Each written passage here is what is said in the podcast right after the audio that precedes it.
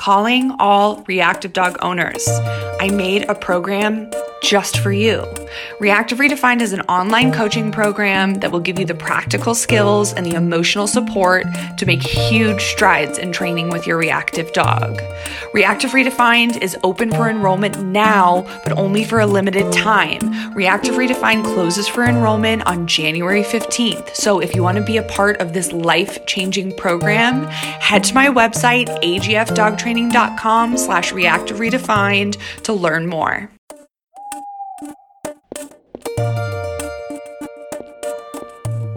To Disorderly Dogs, the podcast for dog owners. If you find yourself in precarious predicaments with your dog, this podcast is for you. I'm Rachel Harris. I'm a certified professional dog trainer, and I hope to give you a fresh outlook on your dog's behavior and practical dog training advice.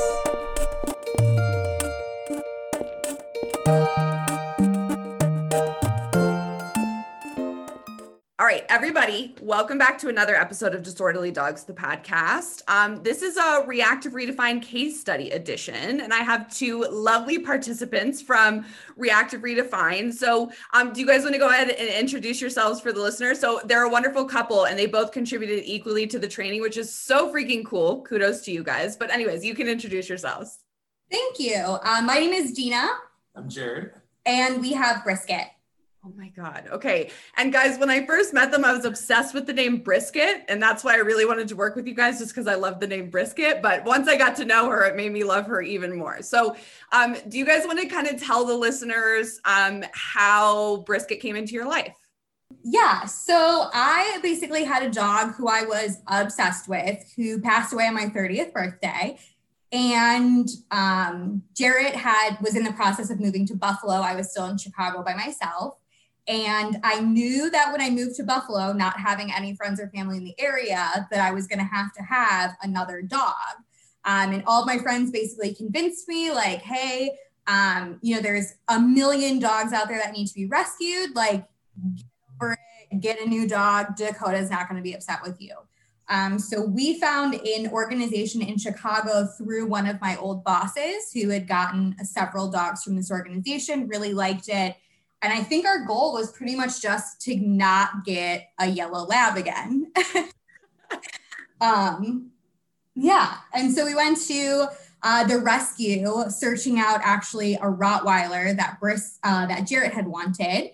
And we ended up going there to see if we could see the dog and, you know, hang out with Guster. He wasn't available. He was at a foster home. Uh, so we had asked to see Brisket also.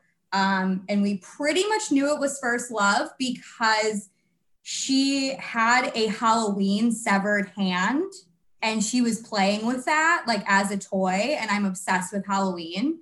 And then they tried to like call her over. She ran onto the picnic table that Jarrett was sitting on and like dragged herself down his chest to his lap and then just sat on his lap and wouldn't leave. So we pretty much knew from that moment that like we had to bring her home. oh my god! So Jared, she chose you essentially is the moral of the story. He was really excited to see us. oh my god. Okay, so for everyone listening, can you describe um, what brisket looks like? So, do you know her breeds or guess guesses of breed? They called her part border collie when we picked her up. She's got the coloring and she's got really perky ears and then she's really muscular. So we're not sure what else she's got in her, but she's a somebody said maybe like Basenji or something like that. You said that. Okay. well, she does. She's got those like amazing ears that just stick, stick straight up in her black and white body. She's so freaking cute. Does she have a curly tail? Yeah. Yeah, and it like curls over her back. Oh my god, she's so cute. Okay, so she essentially chose you guys and then you brought her into your life. Did they give you much like info on her? Like did you have any idea what you were in for? So, our only application information was that we wanted a dog who could go to daycare and dog parks. Um, my previous dog, Dakota, had really bad aggression issues. Um, she wasn't like reactive, I would say. She was just straight aggressive. So right. would walk her, she would ignore absolutely every animal that walked by. But if an animal came up to her to sniff or anything, she would growl, get really upset. So she was sinister in that people would go up to her as a yellow lab and be like, "Hey, I want to hang out with you," and she'd be like, "I will bite you." Oh my god! Specifically, so actually, you didn't want that again, right? right. Like that's right. a lot to manage. So we asked for a dog that was social. we got brisket, who's not. So Okay, so so tell me, so what were the early signs that you knew you had more on your hands than just like the average dog? So Jarrett, you met her, and then how, did you leave for Buffalo soon after that? Yeah, so I I was just at that point I was going back and forth, right? Yeah. Was I yeah? So I was only in on the weekend, so I was flying in and then leaving Sunday. Um, she went and met Brisket again with your mom, right? Yeah. And then she brought brisket home when I wasn't even around yet. So my first meeting with her in our what would be one of our environments was her sort of panicked, like FaceTiming me because brisket was sort of going nuts. She couldn't be in front of. We had a big glass door that she couldn't look out of because she would start crying and freaking out. She was so reactive. She barked at herself in the mirror because she thought she was a different dog. Oh my God. Okay. So, like, you knew right away, you're like, oh my God. Okay. We have so a they, lot to work on. The only information they told us was that because she was hit by a car and her entire leg was shattered, that she was in a cast. So during her socialization period as a puppy, she was in isolation and in a crate for months. Like I they said something like 6 to 8 weeks or something like that. So she had no socialization but they were like, yeah, no, she's fine. Like she play in the yard. She goes on like side by side walks with other people. Um, we just prefer if she lives in a house that doesn't have other animals. And him and I were like, oh, okay, we don't have any other. We probably can't handle more than one dog at a time anyway. So yeah, like let's do it. Not what we got. and it's so hard right and like i don't think that rescue groups mean anything maliciously like because they want dogs to get adopted but like I feel like going forward, if, if you see that on an application for a dog, you're probably going to think twice about what that really means. A dog like having to be the only dog.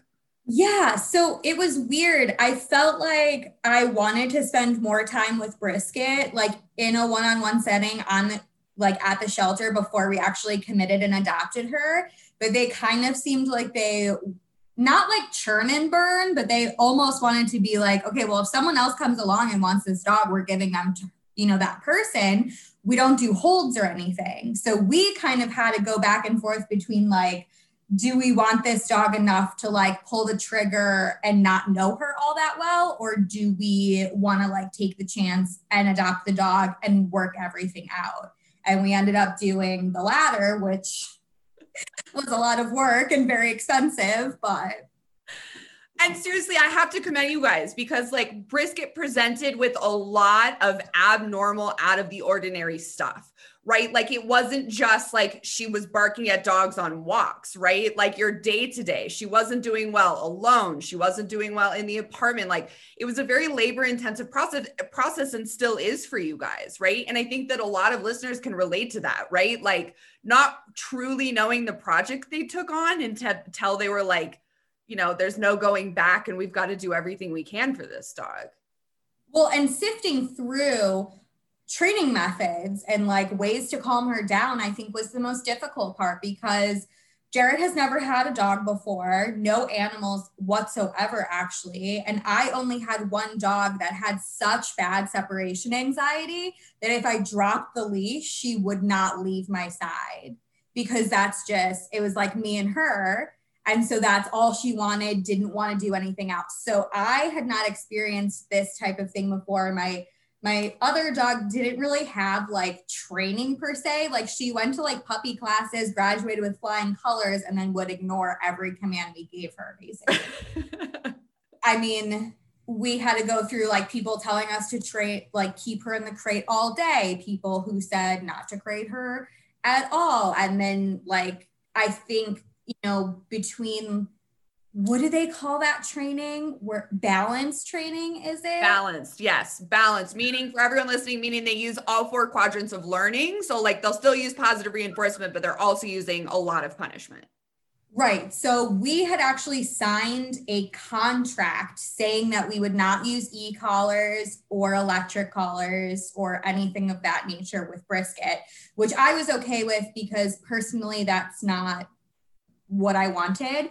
And then we also didn't want to use like choke or um, prong collars either because of how strong she is. We were actually afraid that she would damage her trachea or like any part of her throat if she in fact like pulled as hard as she was on any of the leash. So i think also finding the right training method was a really long process but we're glad we found you Oh my God. I'm so freaking glad that you you found me. Okay, so can you tell the listeners? Okay, so she was barking, she was reacting like in the, home setting. Can you tell everybody else like what other reactive behaviors you were starting to observe as you started to get to know her? Well, mainly it was just it was when we were when we were out. Um when we were when she was still in Illinois, we had to keep the blinds closed on that window just because she would get so anxious and so nervous. I think it was just almost like she was overstimulated because the whole wall was a window sort of thing. And so when she actually did come into contact with the dog, it's almost like she was at a disadvantage right away because she was already so close to threshold almost, or she was like, um, so it was just sort of like a vicious circle. She would go out, potentially see a dog, and she would really, she really reacts, especially back then, she would react pretty aggressive, not aggressively, but just it was sort of like an explosion. There was a lot of energy, a lot of anxiousness coming out, and then she would take a while to uh, shake it off. So she'd kind of wear it with her for a good portion of when she got home. Um, yeah. when we first got her, she was pretty much reactive towards absolutely anything. She used to gnaw my hands and legs. So she's really mouthy. I literally like people would make emo jokes when I came to work because my whole like from my fingertips to my elbow was all cut up, like bleeding. My legs were torn apart. So she didn't like me very much at first. She went nuts anytime a human, a dog, any animal went past our sliding glass door. And then she would hear other dogs in the hallway. That would set her off. We lived next door to a dog walker and a dog sitter. So she always had dogs, totally set her off. Cars would set her off. Obviously, she got hit by a car. So it took her a really long time to be able to be in a parking lot or on a street if a car went by. Um, so she pretty much reacted to absolutely everything that she came in contact with. Right. And I remember the first time I met you guys, I asked about recovery times, right? I'm like, okay, this happens. How long should she stay hyped? And you're like, no, no, this is like a long duration of time. Like we're coming back in and then she's like still pacing and whining in the house, right? Which is a lot. You know, it's not she's just losing it and then she can shake it off and like come back to real life, right? Like she was working herself into a frenzy that wasn't serving anyone very well. Right. So her reactivity is definitely deep seated. Um, we talked about how it's mostly out of anxiety, frustration, and just fear. Um, so for her, it's not aggressive. When she does see another dog, she's not snarling. She doesn't have like the mohawk of fur, anything like that. It's almost like she's scared because she doesn't know what's going to happen with that other animal. And because we don't have a good idea of her history since she was a stray dog, uh, we don't know what could contribute to that. And so essentially, not knowing what made her act this way, it's impossible to have like a straight answer on how to cope with it. So, yeah. Yeah. Okay. So, um, okay, so before me, you had already consulted with your vet about starting some behavior meds because of the lack of threshold. Like she pretty much was just constantly going over threshold. Right. So she's on two different prescriptions. Um, we had to kind of fluctuate those to find what was best for her. Um, we also got her as not a puppy, but eight months old. So she kind of really grew. She got about 15 pounds bigger. So I think what ended up happening was that the prescription was correct for her. And then because she gained 15 pounds, we just had to kind of readjust that. Um, and Jarrett and I not thinking that she had gained that much weight or grew that much because we're with her every day.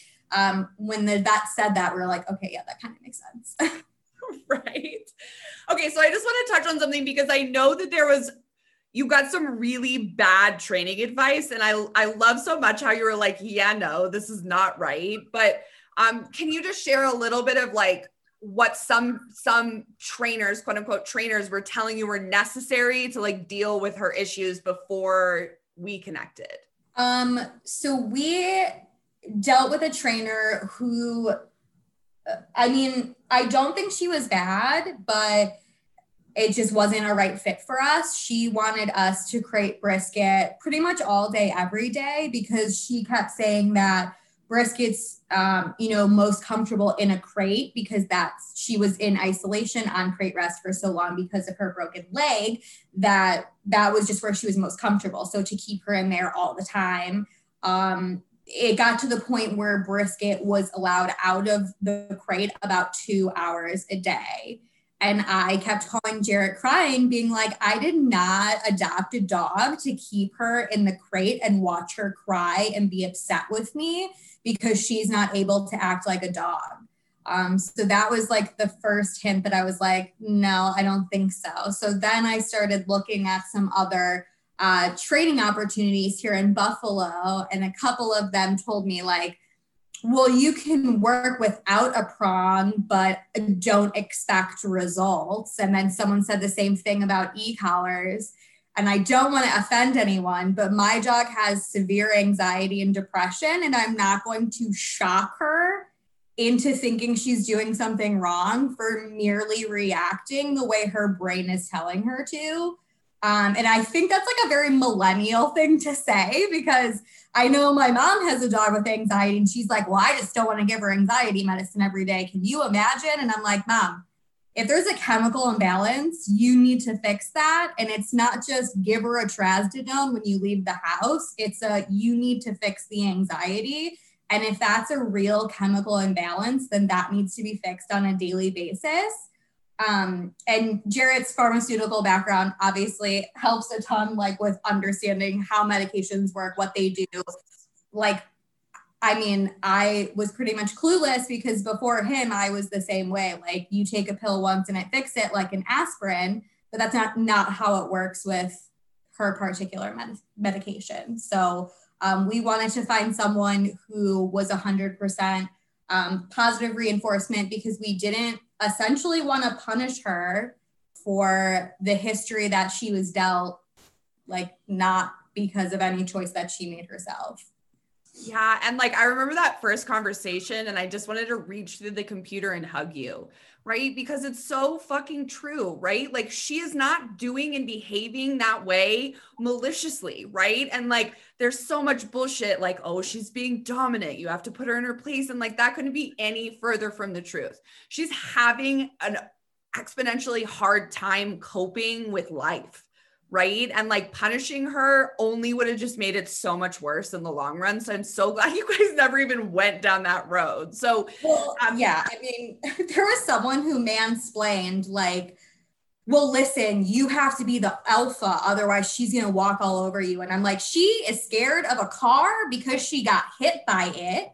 That is not her being the alpha. That is my dog being scared shitless and me not knowing how to comfort her or help her or teach her that that's not going to be a bad constant in her life anymore.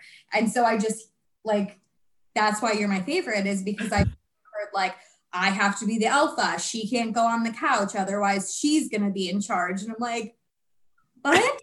No. Do you tell that to your kids? Do you tell your kids they can't go on the bed because they're the alpha? If they do, like it just didn't make sense to me. So, yeah, right. And it doesn't make sense. You know, I heard a comparison recently that like chimps do this to raise their children, but we don't take a move from their playbook. You know what I mean? And it's so freaking true, right? Like dogs are related to wolves, but we have come a long way from there, right? We're not raising our children like chimpanzees do, and we're not training our dogs like wolves do, right? Like it's not the yeah. world we live in.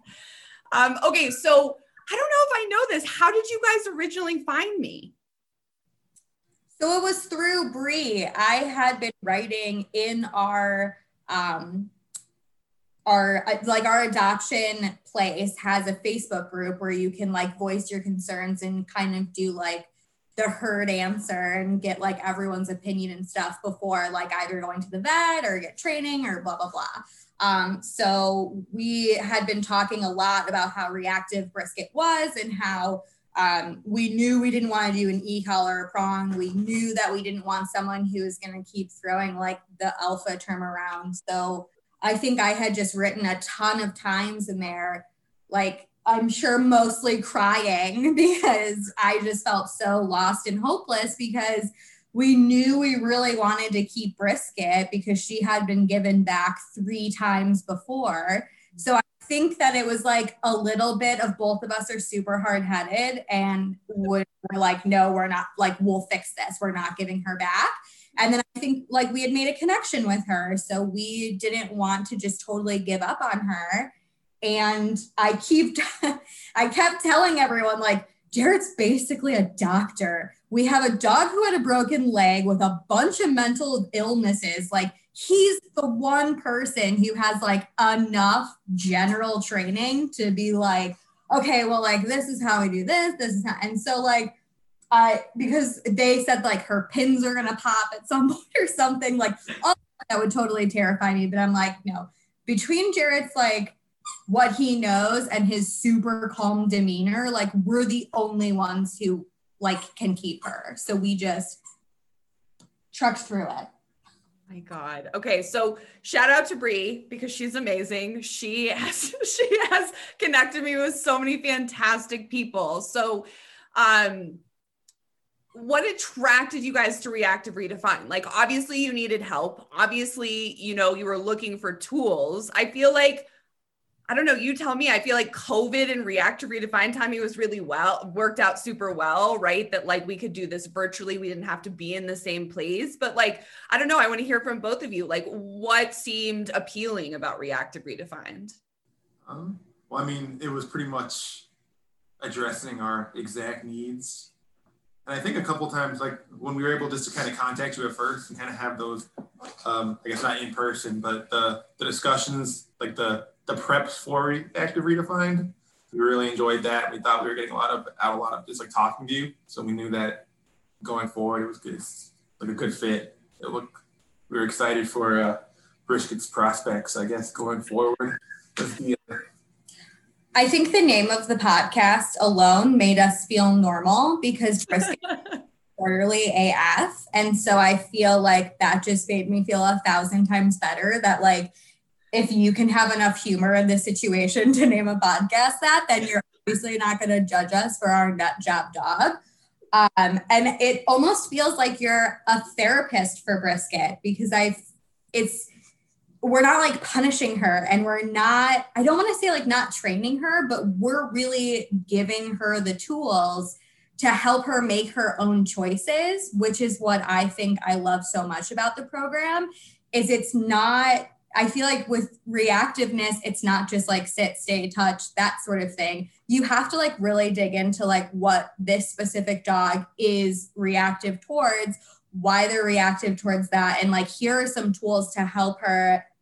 And I, you just, you did that. And so I didn't want someone to come in and like be domineering and say, like, this is which, like, I just feel like like Jared said, with the first couple of like 30 minute meetings that we had, um, those just went really well. And so to have like a reactive class, and then also the fact that you you organized it in a group setting, it made us feel a lot more normal because we were in a class with other people, which is hard to do with reactive dogs because they don't want to be near each other. Um, so I think just having that community basis that absolutely no one else is able to offer because this is, you know, through Zoom and, um, you know, like all virtual. So we can still do our training and have the tools and work with Brisket solo, but also have that community base of like other people who are also struggling at the same time because it's really frustrating. And I can't tell you how many times that like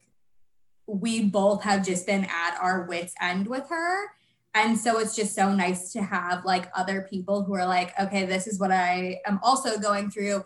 Here's videos of my, and I just remember the first class, I just kept telling Jarrett, like, I'm so embarrassed. I don't want Brisket to be the worst dog in class. I don't want, you know, people to think that she's like so nuts and like, and then we saw some of the other dogs and we're like, oh, okay, like no other dogs do this. It's not just us. and like that's that's so much of my intention behind the program. So it brings me immense joy to hear your feedback. But you know it's like owning a dog can be so beautiful and so amazing right? You have a dog like oh loves other dogs that's great. But like then you add in the element of a dog who is struggling right? Through no fault of their own right? She just had a shitty deal a shitty start to life it is fucking isolating, right? To feel like, what did we do to get this dog who is like this? You know what I mean? And it was so beautiful to see you all like connect and cheer each other on along the way, too. And like everyone really understanding like how big of a win something that like a normal person wouldn't understand. Okay, so I want to hear from you guys. What did you find to be the most helpful piece of training advice that you received through Reactive Redefined? I mean, I think at first, in regards to our in regards to our expectations, um, it was sort of instead of it just being like you know us expect or instead of her being suddenly I guess good I guess I think it was good to know that some of the some of the training was to be focused on getting out, um, kind of getting out of the area like the U-turns or the kind of yeah, exercises like that kind of with the expectation that she's going to have problems going forward and that those are tools we'll need. It's not an expectation that she's just going to be able to be shoulder to shoulder with the dog, um, wherever it may be. So it's kind of good to know that where we were aiming and kind of where we could start to see measurable progress with stuff like that. If that makes sense. But yeah, absolutely. And I think that that's super important, right? And I think when people like do training, they're expecting this like out like you know amazing result and I think that I do a really good job in the course of helping you understand and measure those small wins. You know, it's not that she has to be perfectly fine with dogs tomorrow. It's about those incremental skills that we're building, getting towards that goal eventually, right? It's not going to happen overnight, right? Um, but I think that it's helpful, especially in a group setting, to be able to see those measurable improvements that aren't like giant leaps, right? Sometimes those giant leaps happen, but it's that measurable progress that really that's where all the metaphor metaphorical magic happens. Well, I think that once we set the right expectations, she did end up making leaps and bounds with her progress because we knew that she, like Jared said, wasn't going to be able to be shoulder to shoulder with another dog. But one of the most, I think, helpful things that you taught us was how to reduce her emphasis on triggers.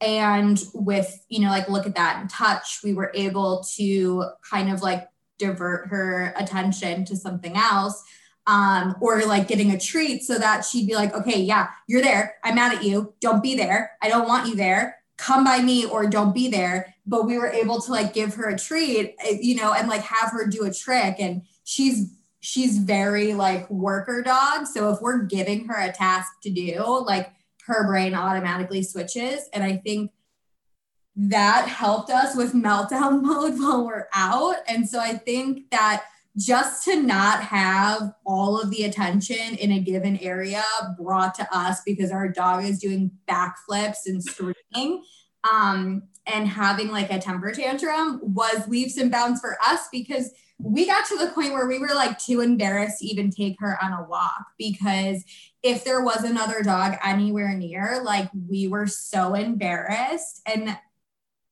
it was like we weren't embarrassed that like our dog was misbehaving, but we like had all this unwanted attention. And I feel like I was being so mama bear that I'm like, no, you have no idea what my dog went through. Like, you do not look at her that. And so we would just end up getting so frustrated. And I hated that she was being judged as like a naughty dog when she wasn't being naughty. She was having anxiety. Um, and so I think that we finally got to the point where, like, even if we're out and about in the car, like whatever and we see another dog, we now have like things where we can like divert her attention. And I think that just makes it like a thousand times better.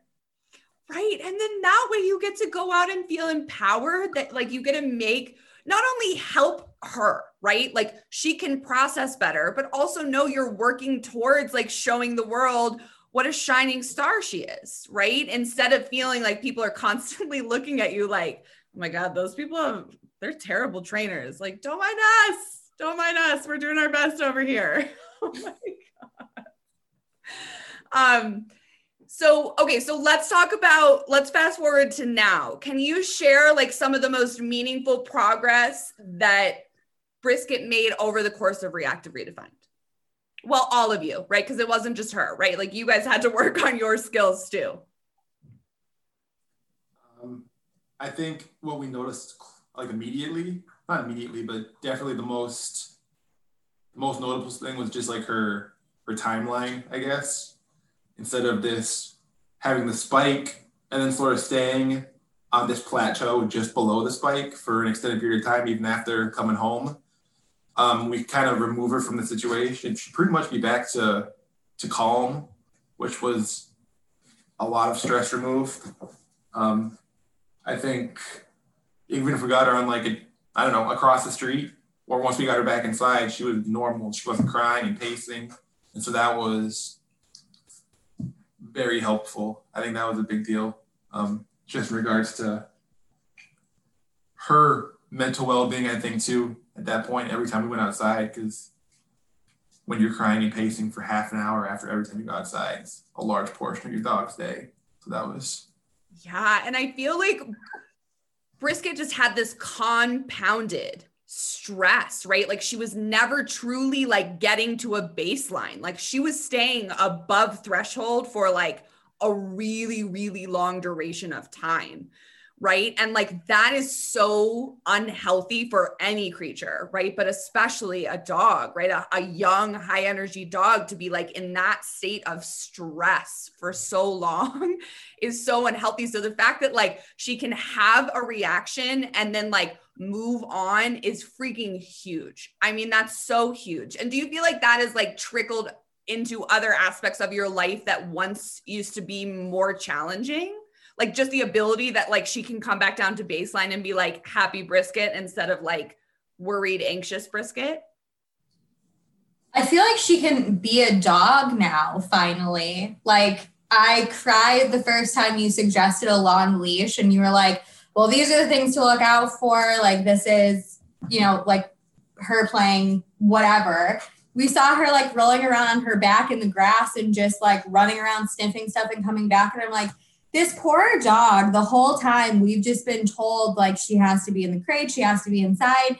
She's probably been like so stir crazy on top of anxiety and being in a new city that she just like wanted to be a dog and release. And when we finally had the tools to let her do that without being petrified of, you know, what potentially could happen or what was around the corner or things like that. I think that just made both of our lives a thousand times better because um, you know, like we're not taking her to like dog parks and stuff, but like we can walk down the street without Jarrett and I screaming at each other because what we're doing for brisket isn't the right thing. And I just remember like all three of us had to have a timeout when we would come back from a walk with her because we were so upset with each other. We were upset that brisket wasn't doing what we wanted and that like people were staring at us for having a meltdown.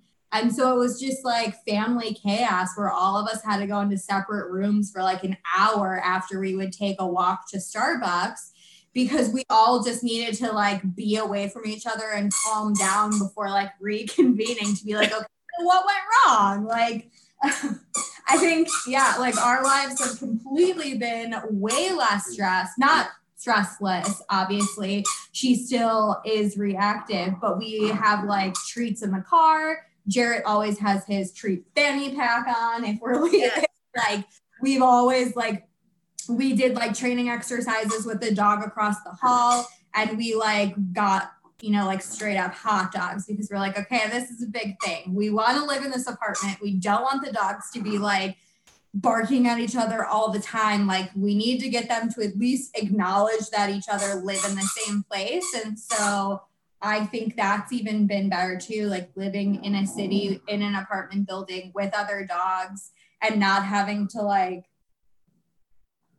I don't know, cry every time we leave the front door because we don't know what's going to be around the corner or who's coming in and out or what's in the parking lot or anything like that. So, well, being I, in that constant state of worry, right? Like that is emotionally and physically draining for everyone, not just brisket, because you have to be attached to her, right? Like, you know, it's like it's such a human response to be like overwhelmed and stressed when we don't feel like we have the tools to like help our dog be more successful. And like, yeah, like, you know, it, it's it's straining on a relationship, right? To feel like, no, you have to do this, no, you have to do that, right? Like, I'm not immune from that, right? I'm a dog trainer, and still sometimes my husband and I are like at each other's throats. But um, but yeah, okay, so these days, right? You guys, you have the tools. You can get her out. You're doing a lot of long leash stuff where she can just be happy and be a dog. But then you also are working on the skills, right? Those those trained skills that you need. So, can you share just a little bit about the U-turn because I feel like the emergency U-turn was like a game changer for you guys because it shifted brisket out of that worried headspace into like, "Ooh, we're running. This is kind of fun." So, can you just share a little bit about that? I guess issues is what she does see like a dog. She's uh very she puts her entire focus on determining like where it's gonna go unless you can sort of grab her attention. So the U-turn sort of helped in that when you do anything kind of running like that, she really uh she kind of puts her entire focus into that instead. So it's been a really good. She thinks it's a game, I think. with, with her. So I think even in one of the videos we had where she went from crying to tail wagging and stuff when she ran away with Dina. And so I don't know, she's uh I guess putting her worry into exercise and she seems to have a good time with it. So that's really helped. And she doesn't seem to carry uh the interaction with the dog as much either. So that was really helpful for us. I thought that would be like the most pain in the ass thing because I'm like, Jarrett, we can't just like run away all we'll end up like four miles away if we have to just run in the opposite direction all the time. But then when we realized that like we had these other things like, you know, U turn with her for like 50 steps, give her some treats, then do like touch to keep her mind off of it, and then do look at that from farther away. It became like this she, it was a routine and she knew that was going to happen when we encountered those animals. And so it was almost like she'd be like okay mom i did this. Where's my treat now?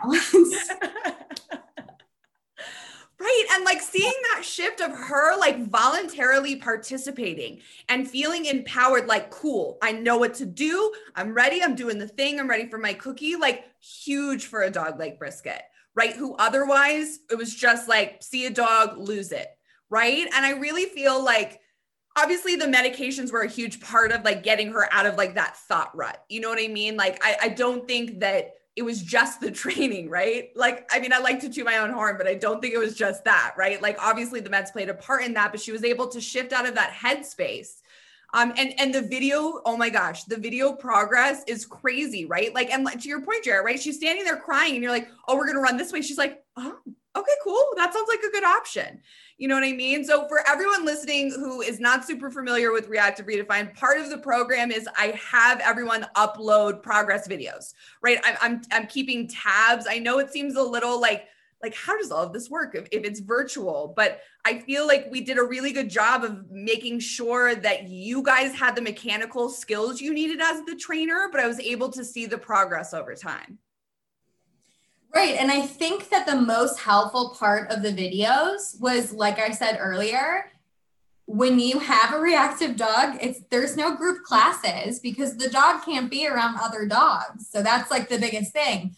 What I was afraid of is like, okay, we have a group setting. This is awesome. We have this community, also the videos when we didn't know what we were supposed to be doing or what that because like you had the videos but Waylon's an angel at this point Tiva is also amazing so when they're doing it and they're acting properly, I'm like, okay, great. Like this is not going to be helpful because our dog's in that case, she's doing backflips right now. I am not going to be able to do look at that. But then when we had taken a look at, you know, like Ronnie or Bree's videos that were also uploaded in the drive, I could be like, okay, so um Boost is like barking through the whole thing at this this squirrel. What so I'm like, okay, so I at least know that like this is kind of what it's supposed to look like if the dog has no idea what's going on. So I think that was really helpful is to like look at other people who are at that really bottom level also